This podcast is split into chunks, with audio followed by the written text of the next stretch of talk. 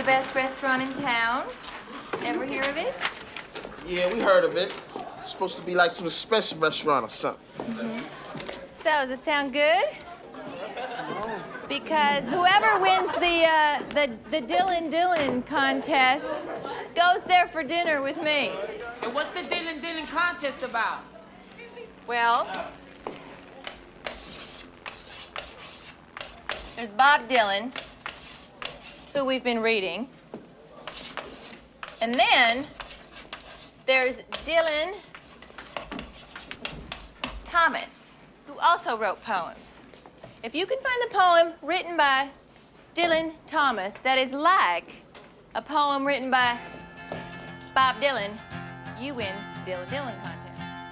Hey, Mr. Tambourine Man. 10월 17일 시가 있는 월요일 FM 영화 음악 시작하겠습니다. 저는 김세윤이고요. 오늘은 미셸 파이퍼가 주연한 영화죠. 영화 위험한 아이들의 한 장면으로 시작해 봤습니다. 이어서 들려드린 곡은요. 밥 딜런의 Mr. Tambourine Man이었습니다. 위험한 아이들에 나오죠. 어, 아이들에게 문학을 가르쳐 보겠다는 꿈을 품은 선생님이에요. 이 미셸 파이퍼는요.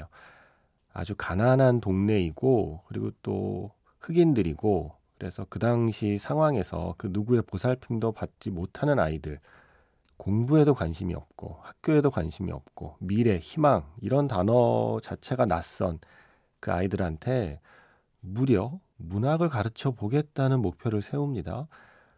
당연히 아무 관심이 없는 아이들이니까 어떻게든 관심을 끌어보려고 처음에는 밥 딜런의 노래를 들려주면서 밥 딜런의 가사로 시작을 하죠. 그런데 밥 딜런이 누굽니까? 예, 2016년에 노벨 문학상을 받은 사람 아니겠습니까? 그래서 대중음악이지만 그 대중음악의 가사를 함께 곱씹어 보는 게 시를 공부하는 시간이 된 거예요. 그래서 이렇게 밥 딜런을 공부하다가 어, 다음 단계 자 이제 진짜 시인들의 시를 한번 읽어봐야겠다. 그래서 좀 재미삼아 딜런 딜런 콘테스트를 열어요. 밥 딜런의 노래와 딜런 토마스라는 그 시인 사이에 뭔가 유사한 게 있는 거를 찾아내면 그 아이들은 그 승리한 팀은 나하고 밥을 먹을 수 있다. 예, 좋은 식당 가서 이런 일종의 내기를 거는 장면이죠. 밥 딜런의 그 딜런이라는 그 예명 자체를 딜런 토마스 시인에게서 따왔다는 썰이 있었고 뭐 본인은 그걸 시인한 적은 없죠. 그래서 많은 사람들이 아마도 딜런 토머스의 딜런을 가져온 거 아니냐라고 얘기할 정도의 좀 연결고리가 있는 시인이죠. 딜런 토머스. 뭐 워낙 유명한 시인인데 뭐 가장 유명한 시라면 인터스텔라에서 우리가 들었던 바로 그 시, 순순히 어두운 밤을 받아들이지 마세요라고 하는 그 시죠. 그 시를 마이클 케인이 낭송하는 동안 그 목소리가 흐르는 동안 우주로 나가잖아요. 바로 그 시를 쓴 사람이에요. 딜런 토마스. 아마 이 밥 딜런의 미스터 템버린맨과 딜런 토마스의 이 시의 공통점이라면 죽음을 노래했다는 것이겠죠. 죽음을 대하는 태도는 조금 다를 수 있어도 일단 죽음을 노래했다는 공통점. 이제 이런 거를 아이들이 찾아내는 거예요.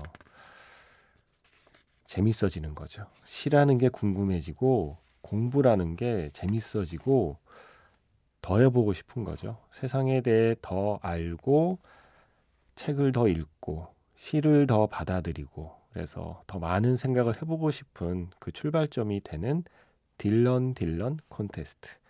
오늘 시가 있는 월요일에서 딜런 토마스에게 우리를 안내해 주는 장면으로 이 장면 골라봤습니다. 음, 문자 번호 샵 8000번입니다. 짧게 보내시면 50원, 길게 보내시면 100원의 추가 정보 이용료가 붙습니다. 스마트 라디오 미니와 미니 어플은 무료이고요. MBC 홈페이지 라디오 들어오셔서 FM 영화 음악 페이지에 사연과 신청곡 게시판이 있고요.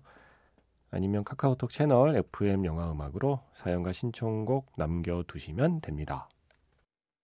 위험한 아이들 영화 얘기하면서 이 노래를 안 들을 순 없잖아요. 쿨리오의 갱스타스 파라다이스였습니다. 9028 쓰시는 분께서 어, 지난달에 쿨리오 세상 떠났을 때 RIP 쿨리오 하면서 신청하신 곡이었습니다. 아, 이렇게 한명 한 명 레전드가 가는군요. 음, 그리고 제가 며칠 전에 캘리포니아 날씨는 어때요? 예. 청주 날씨는 어때요? 처럼 캘리포니아 날씨는 어때요? 거기는 겨울이 있나요? 라고 정말 1차원적인 질문을 한번 던져봤더니 캘리포니아에 계시는 분들이 친절하게 답을 달아주셨네요. 조주연 씨, 제가 사는 오 씨는 오 씨면 오렌지 카운티인가요? 제가 한 번도 가본 적도 없으면서 네 한번 짐작을 해봅니다. 제가 사는 오 씨는 영하로 내려갈 일이 없어요. 그리고 여기는 섭씨가 아니라 화씨로 이야기를 해서 엄청 헷갈려요. 그래도 겨울이 되면 눈을 보기 위해 1시간 걸려 빅베이라는 곳으로 갑니다. 눈썰매도 타고 스키도 타고 겨울에 꼭 눈 한번 보러 가요. 겨울에 기온이 낮으면 밤에 섭씨 14도에서 15도 정도. 요즘 날씨인데요. 요즘 한국 날씨인데. 낮에는 섭씨 18도에서 20도 정도 되는데도 패딩 입어요. 라고 하셨습니다. 바지는 반바지 입을 때도 있고요. 그럼 반바지에 패딩을 입는 거예요. 재밌는데. 오긴철 씨도 켈리에도 겨울 있지요. 로키 마운틴 안으로 들어가면 여름철에도 스키를 탈 수 있습니다. 라고 하셨고. 아, 역시 넓구나. 네. 미국은 넓구나. 리나 씨도 캘리포니아 겨울은 한국의 가을 날씨 정도. 그런데 어제 천둥 치고 비도 내리고 예. 최근에 날씨가 좀 흐리다고 하시면서 그래도 겨울에도 꽃이 피는 곳이고 절대 기온이 영하로 내려가진 않아요라고 하셨습니다. 그리고 리나 씨 지난번에 저한테 엽서 보냈는데 엽서가 반송돼 왔다고 하셨잖아요. 그래서 제가 그거 사진 찍어서 보내달라고 말씀드렸더니 사진을 찍어서 보내셨네요. 근데 왜 반송됐나 했더니 주소를 이렇게 쓰시면 안 됩니다. MBC가 넓어요. 몇 층에 어디로 가는지를 정확히 쓰셔야 돼요. 그냥 MBC에 너무 많은 사람들이 들어있기 때문에 많은 부서가 있고 제가 그렇게 유명한 사람이 아닙니다. 네, 제가 이름만 대면 저한테 탁탁 배달이 되거나 하지 않습니다.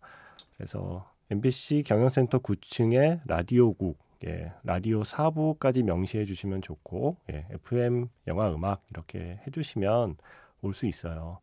그런데 너무 막연하게 쓰셔서 MBC까지만 쓰시고 김세윤의 영화 음악 이렇게 쓰셨는데 예, 아무도 모릅니다.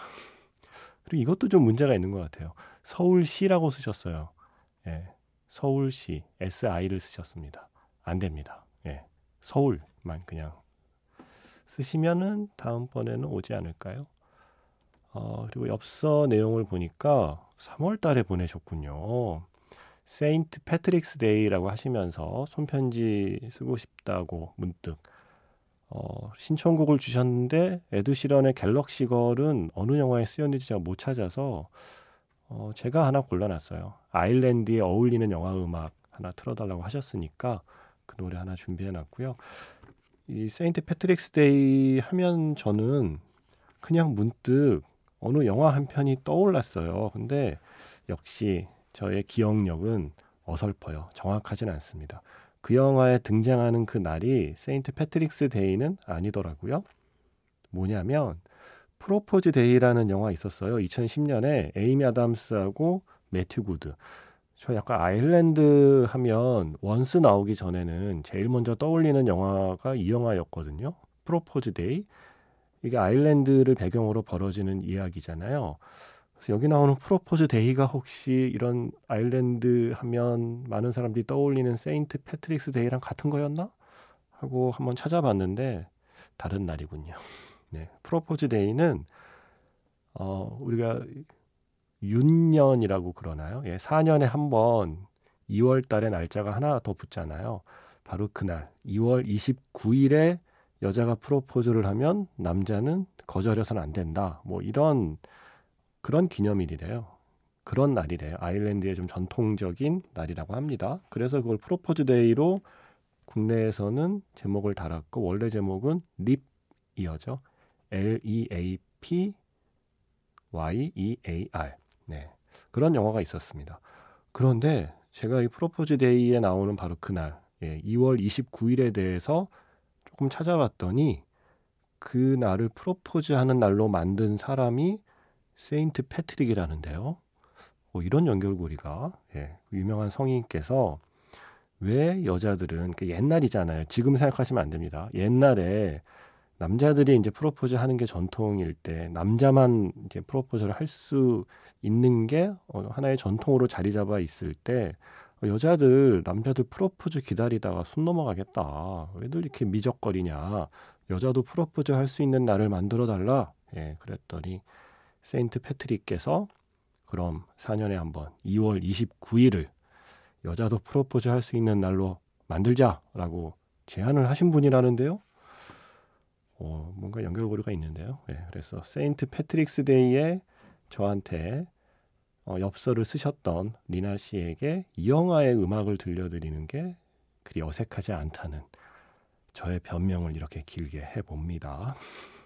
아일랜드 하면 떠오르는 영화 중에 한 편, 프로포즈 데이. 이거 재밌었는데? 이거 재밌어요. 에이미 아담스 나오면 일단 재밌습니다. 이 영화에서 콜비 칼레이의 You Got Me 듣겠습니다. 이종훈 씨, 영화 컨스피러시에서 Can't Take My Eyes Off You 신청합니다. 모르텐 하켓의 목소리. 영화보다 음악이 더 기억이 나요? 라고 하셨어요. 어, 그런데 정확히 말씀드리면 그 멜 깁슨하고 줄리아 로버츠 나왔던 컨스피러시에 나오는 Can't Take My Eyes Off You는 프랭키 발리 버전이에요. 마지막에 로린 힐 버전이 쓰이기도 하고요. 이 버전이 쓰이진 않았습니다. 이 버전은 콘헤드라는 영화에 쓰였어요. 근데 워낙 이 버전이 유명해서 프랭키 발리 버전이 사실 좀 뒤로 밀렸죠. 예. 그런데 영화에 더 많이 쓰인 건 사실 프랭키 발리 버전이긴 합니다. 어, 그런데 이종훈 씨께서 이 모튼 하켓, 모르텐 하켓의 버전을 좋아하시는 것 같아서 오늘은 그 버전으로 들려드렸습니다. 그 전에 들으신 곡은 영화 프로포즈 데이에서 유감미 콜비 칼레이의 노래였습니다. 이정민 씨가 지금 이탈리아 여행 중인데 알프스로 넘어가는 고속도로 위에요. 한국 라디오 너무 반갑네요. 아이고 배야.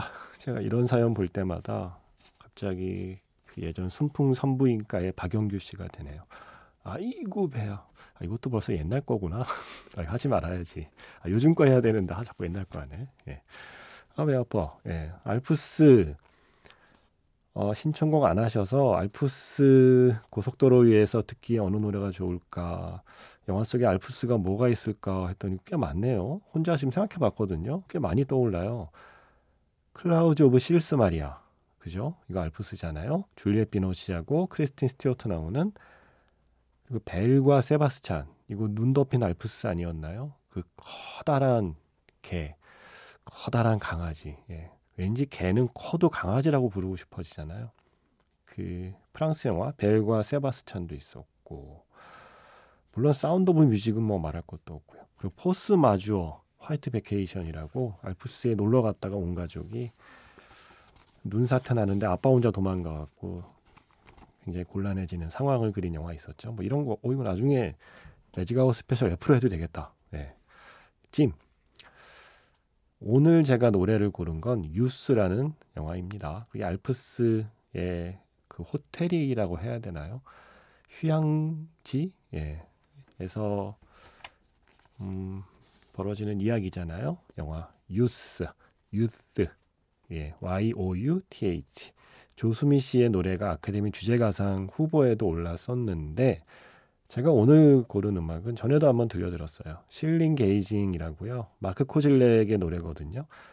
이게 뭔가 어, 좀 고요한 호숫가를 혹시 바라볼 일이 있다면 알프스에서 그 이른 아침이면 더 좋을 것 같긴 한데요. 예, 뭔가 그런 고요한 호숫가, 그 산 속의 고요한 호숫가에서 이 음악을 들으면 어떨까 하는 생각으로 골라봤습니다. 실링 게이징 이 노래 듣고요. 여행 건강하게 잘 마치고 돌아오세요. 이정민 씨.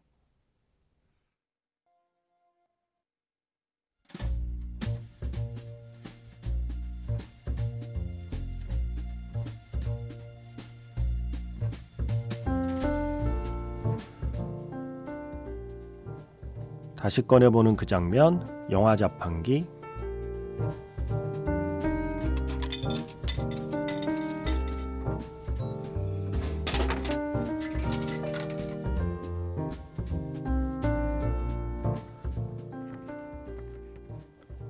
다시 꺼내보는 그 장면, 영화 자판기. 오늘 제가 자판기에서 뽑은 영화의 장면은요, 영화 전국 노래 자랑에서 한 장면입니다.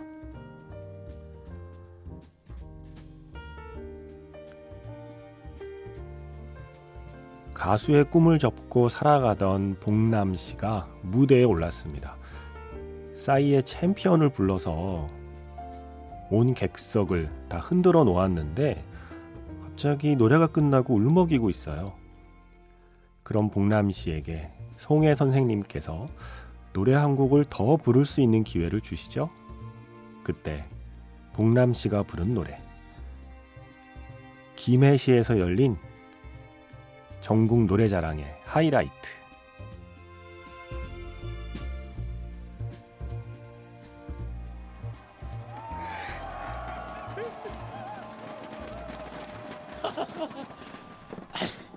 이봐, 이봐, 이봐, 이봐요, 이봐요.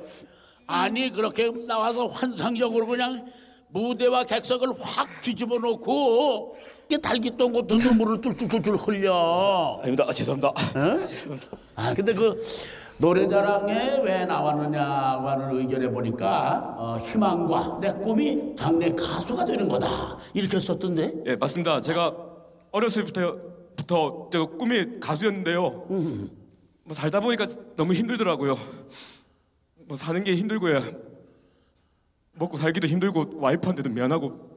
근데 오늘 이렇게 노래 부르니까 정말 정말 지금 너무 기분 좋네요.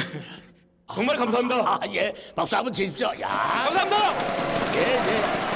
아, 정말 기분 좋습니다. 아, 근데 또 그렇게 생각하니까 오늘 좀 제가 인심을 좀 써야 되겠는데 이왕 가수가 되겠다고 각오했고 꿈이 그건데 실현을 위해서 한 곡 더 할 수 있겠어? 아 그러면 저제 와이프가 이름이 미애인데요. 우리 미애가 좋아하는 노래 한 곡 해도 되겠습니까? 아, 그래? 그래, 그 노래 공목이 뭐예요? 아, 친구야 너는 아니. 아, 참 공목도 좋다. 친구야, 너는 아니. 박수!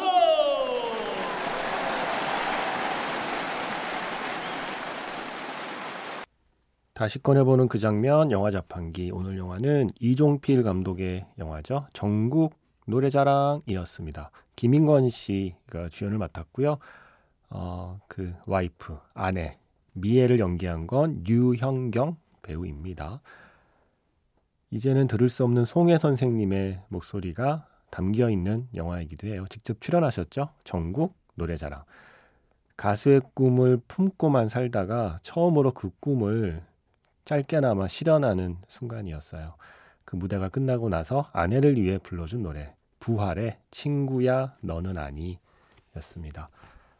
어, 이 노래 끝나고 녹화 끝나고 이제 술 먹고 꽃다발 하나 들고 이렇게 골목길을 걸어오는 그 남편을 기다리고 있는 그 아내의 모습.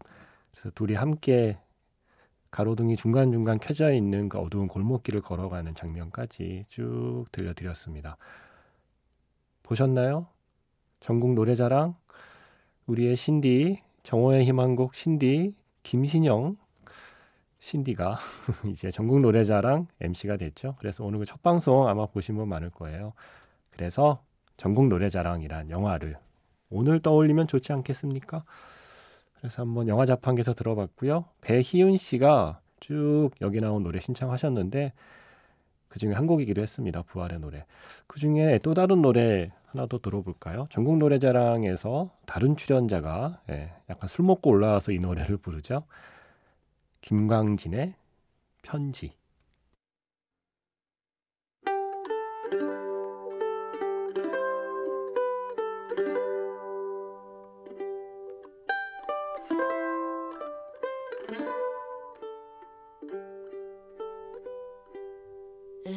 Down by the Sally Gardens.